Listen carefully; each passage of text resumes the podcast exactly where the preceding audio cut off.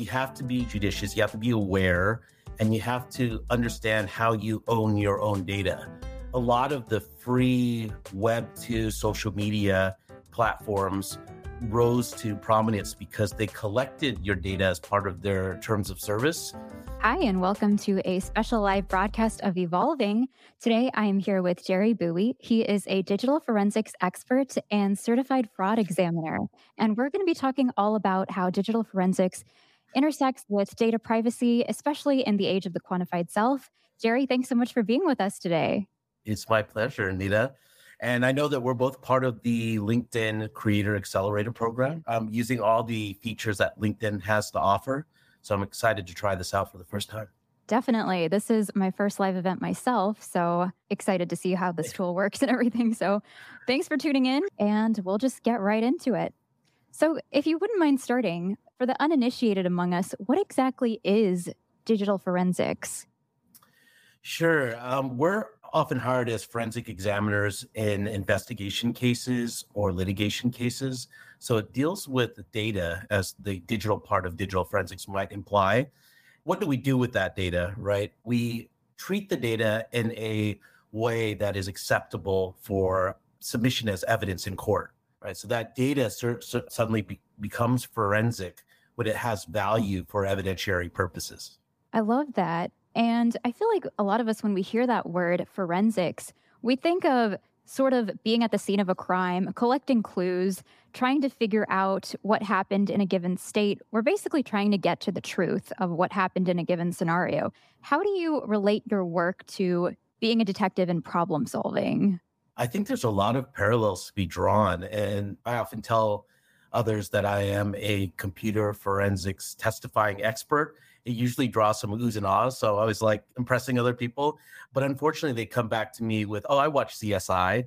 And they, uh, and then they acquaint. I mean, they do understand the difference between like a forensics person that deals with crimes in the real world, the non-digital world, where they're dealing with murder scenes and things like that. There are crimes being committed online in digital space too. There are criminal forensics examiners. I'm not of that criminal type so I work for the private sector, essentially. So I'm not part of law enforcement. And there's quite a distinction between computer forensics examiners that work for law enforcement versus for the private sector. I work for a consulting company. And by the way, I'm here, you know, representing myself. None of the opinions that I make today are attributed to my employer. So I just wanted to get that disclaimer out of the way. But for the private sector, it often deals with white collar type crime or type of breaches and things of that nature. I myself deal mostly with internal threats. So it's those employees who, you know, do something that's unacceptable by way of risk and compliance for companies or um, actually breaking that criminal boundary where we might make referrals to the FBI, et cetera. Gotcha. And do you find that it's maybe harder to track certain crimes, or is it harder to follow a paper trail when it comes to digital crime versus something that happened in a non-digital space? Yeah, that's that's a good question. I addressed it kind of on a recent podcast with Kalina Leopold. She has a great uh, new podcast called Resolved, where she talks about you know different legal and forensic issues that intersect with that Better Call Saul show. Uh, and I was recently a guest there, and we did get into the difference between paper forgeries versus digital forgeries. And so we deal with, you know, digital forgeries and counterfeits because there is such a thing when it comes to digital media, especially with the ease with which you can use some of these tools to create deep fakes and other document forgeries uh, much easier than you did back in the day. And Better Call Saul, I think, takes place in the early 2000s. Uh, where those tools weren't really prominent. So you'd have to do the, the old school way. And in season two, episode eight, Fifi that's the one that we covered during her podcast. Saul goes to the copy shop, like a Kinko style copy shop, to take documents and cut out letters and you know glue stick them on to a new document and then recopy it so that it, it hides those you know edges for the cutouts. But you know that's a lot of work. I feel like that takes a lot of energy. So those types of things are done much easier with digital tools. But if you can get away with it in the paper world, it's a lot harder to uh, have an audit trail because there isn't like the metadata that you would have on digital files. And we rely a lot on metadata that is embedded in those files or part of the computer operating system file system, along with other related tracking artifacts. And then there's the added value of having synchronization to the cloud. So we can look at logs that are captured within the cloud, whether it's from a third party platform or enterprise grade platform on behalf of the company. But there's a lot of places we can look to triangulate and figure out that audit trail information that's captured automatically. Gotcha. And when it comes to protecting our own personal private data, when we are interacting with platforms, when we are kind of turning over certain permissions to applications, how do we exercise, you know, judicious stewardship of our own personal data? I like the way you put that. That's exactly right. You have to be judicious, you have to be aware, and you have to understand how you own your own data, which is kind of a new concept or an evolving concept. And I think in the US, we're just catching up with um, the European Union, who are much more data privacy conscious over there. And the laws support keeping that ownership of personal data private. So, you know, a lot of the free web to social media platforms rose to prominence because they collected your data as part of their terms of service and essentially owned it not just the you know content that you created whether it's written content or artistic content. Absolutely was owned by them per the terms of service or terms and conditions. But then all of the artifact information as well and i think there's a lot of value in them tracking that information for advertising purposes and that's their business model essentially. And so, you know, there was, I think, a different interpretation of who owned that data for the longest time. But, you know, we're coming into a world now where the laws are catching up to the European Union here in the States. It's right now by a state by state basis. The federal laws aren't quite there yet. So as, you know, the data privacy protections spread across the different states, I think that the federal ones will also come in line to match the EU ones. That seems to be the trend.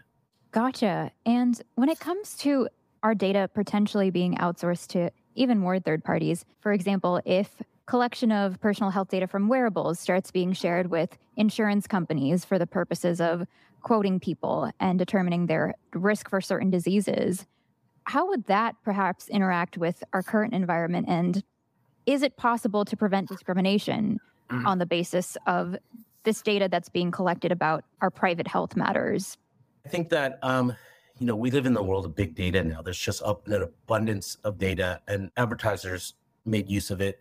Like you said, health insurers could make use of it, and you know, to the uninitiated or the inexperienced, this data could be collected and modeled in a way that isn't scientifically sound, right, or isn't statistically representative. It could be skewed this skew in that data, like a lot of data that the police use, have been found to have some bias in it too, especially when AI models are being created from the predictive models are being created. So I think there's a need for data scientists that operate in a solid, sound foundation uh, and understanding how to work off of a baseline of data that is accurate and representative. I think that's a start. But secondly, it's also the software manufacturers, software and device manufacturers who make use of this data need to have protections around it. You know, oftentimes these things are released with features first and then security second, and then what I deem as legal and compliance last. But, you know, during that lag time or lack of planning, it could be taken advantage of. So there's vulnerabilities within the network, within the device, within the software that might be exploited to get at the underlying data that might be deemed personally identifiable information or personal health information, right? PII or PHI. Um, so they might get to the bedrock of that data by surpassing all these different layers that have, you know, huge gaping holes in terms of uh, security and protection. Gotcha. That makes sense. And do you think that there's also potentially a concern for women's reproductive rights? I'm mostly thinking about how sometimes period tracker data, if that got into the wrong hands, would that maybe have some bearing on the current reproductive situation in which we find ourselves with Roe v. Wade being overturned and reproductive rights not safeguarded in every particular state. Do you think that could be a point of concern, maybe? Yeah, I think data can be exploited in a, lot of different ways, especially if there's a political motivation behind it or what's deemed as the enforcement of existing laws, right? So I think there's kind of some basis for doing these things, and I think it'll be um, challenged in court pretty vehemently. This is a really volatile time when it comes to women's reproductive rights. And so that data is really important, especially geolocation data as well from a lot of these wearables too, since oh, you know the latest laws have been pushed down to the states. And so, you know, the movement of individuals to states that might be adopting, you know, certain postures towards these abortion right laws, you know, matter because they're thinking about, I think, convicting. I'm certainly out of my depth here when it comes to that, but in terms of the data, it can be used unless protected. And we're kind of at the mercy of the software and device vendors and network, the third party networking platforms, the cloud essentially, for having this information leak, you know, and get into the wrong hands. The options that we have as um, individuals and patients should be taking care around which devices, which apps we use, and how much data is actually recorded. And so there's kind of the dark side of data that runs alongside or coincides with the beneficial sides of data and the use of that data for things like the quantification of health metrics. Definitely. And I just wanted to go back to that point that you made about encryption. Of course, when our data is stored on the cloud, it is often already gone through some sort of encryption protocol. Do you think there are additional steps that we as consumers need to be taking? Should we be using a virtual private network or anything like that to safeguard our security online even further? Yeah, that's a really good point. So, in terms of our high speed internet access at home, you definitely should be using some kind of private network, not a VPN per se, but setting up your router so that the public IP addresses aren't running throughout all the devices in your home. Really, the public IP address that's assigned by your internet service provider should sit on the external interface of your router. And I know I might be getting a little bit technical here, but it, just be aware that there is such a thing as public IP addresses and private IP addresses. And so the internally facing one should be purely private IP addresses. They're only routable within the network at home. Um, that helps limit the leak of data, but also a firewall, a software firewall that's often built into routers. And if those routers are provided to you by your ISP, you need to change the administrative password. You actually need to turn on the router so that it's providing you with those protections. But certainly a VPN on top of all of that will help protect your data. And there's a lot of publicly available VPNs or open source VPNs that you can use outside of one that's perhaps provided by your company. But the other thing I'd add on to that too is to understand whether or not your IoT or what wearable devices are tethered or not tethered. Okay, so if they're tethered to your phone, there's additional layer of protection there. I wouldn't say it's bulletproof, but certainly Apple Store and Google Play have an evaluation process where they do a security scan, they evaluate whether there's any, you know, vulnerabilities in the software in their app stores. And so if your wearable needs to go through an app on your phone, you know, that's what we define as tethered, then there's a, an additional amount of protection that you might have there, right? As opposed to an IP address directly on the device itself, where it's not tethered to some kind of app that's been screened by an Apple App Store or Google Play store, right? So just be aware that I think that we need to be really cognizant about any IP addresses that, especially if they're public IP addresses, right? Again, distinguishing between public and private IP address networks. Um, but you can already tell that given all these layers and all these things to think about, it's really complex and hard for the average everyday person to know how to you know enable all those layers of protection definitely and how would one potentially get started if someone is perhaps not technologically savvy and basically just wants to set these things up and kind of forget about it because they don't want to have to deal with the technical side of things. What would you recommend as a 101 solution for the non technically illiterate among us? I don't know if I said that right. No, I understand what you're saying. I think there's always a friend or family member that's willing to help out. Certainly, if we're talking about, you know, healthcare companies, they should uh, hire someone that handles their security, right? There's often someone that sits on the you know executive team that will be responsible for CISO like duties. But I think they're starting to catch on. I mean, a lot of industries were seen as vulnerable for the longest time, whether it's hospitals or law firms or governmental agencies or local agencies. They might be opening up hardware, you know, whether it's a laptop or a desktop or even networking equipment and using it out of the box without, you know, having all of the security settings in place. And sometimes if you're not experienced, turning on a security feature might prevent you from doing certain things like printing or getting to certain websites and then they decide to turn it off because it's just too inconvenient. And that's where the gaping holes start to appear.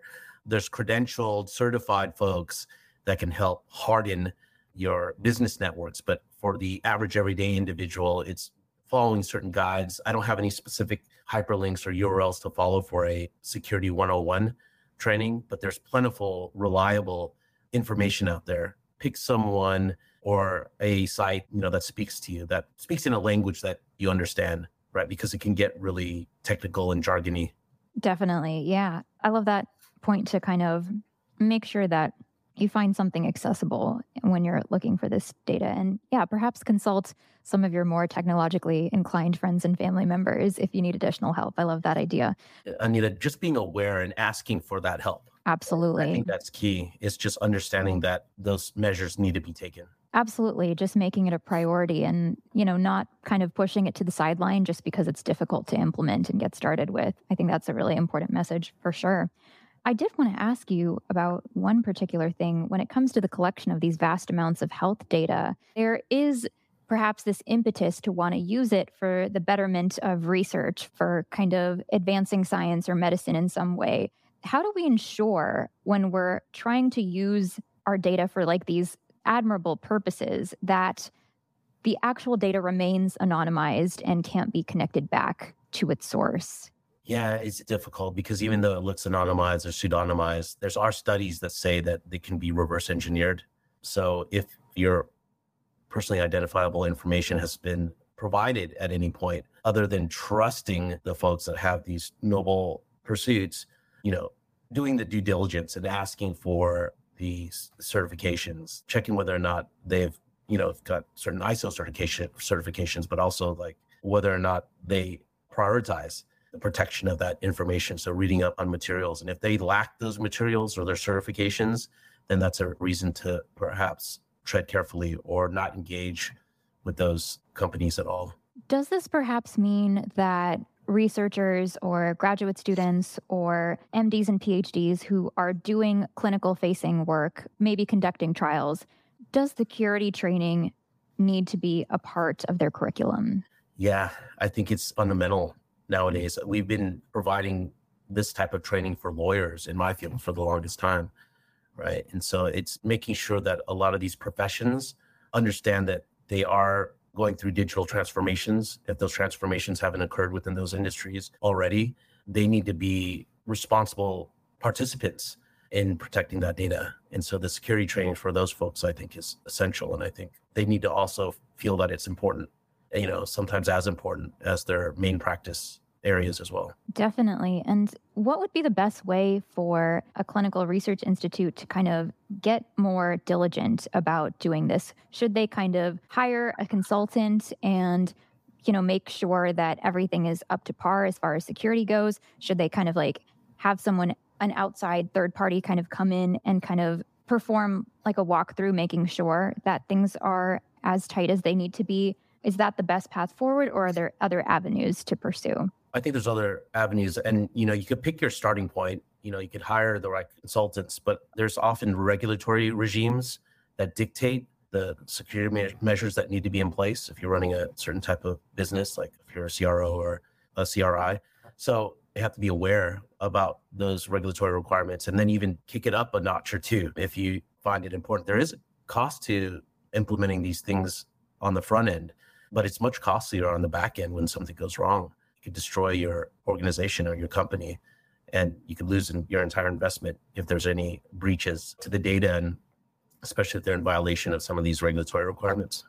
Absolutely. What do you think is going to be the future of the technological landscape as far as privacy goes as far as big data goes, really anything that interfaces with your work. What are some trends that you see maybe in the next five to 10 years? I think it's going to continue to be a cat and mouse game because for as many people that are out there doing the good work of, you know, securing products, networks and devices, there's going to be people looking for vulnerabilities and, you know, exploits that they can use to get at that data, which is like digital gold, right? And with the rise of artificial intelligence and the rise of quantum computing, I think the speed at which these things occur are going to be difficult to manage.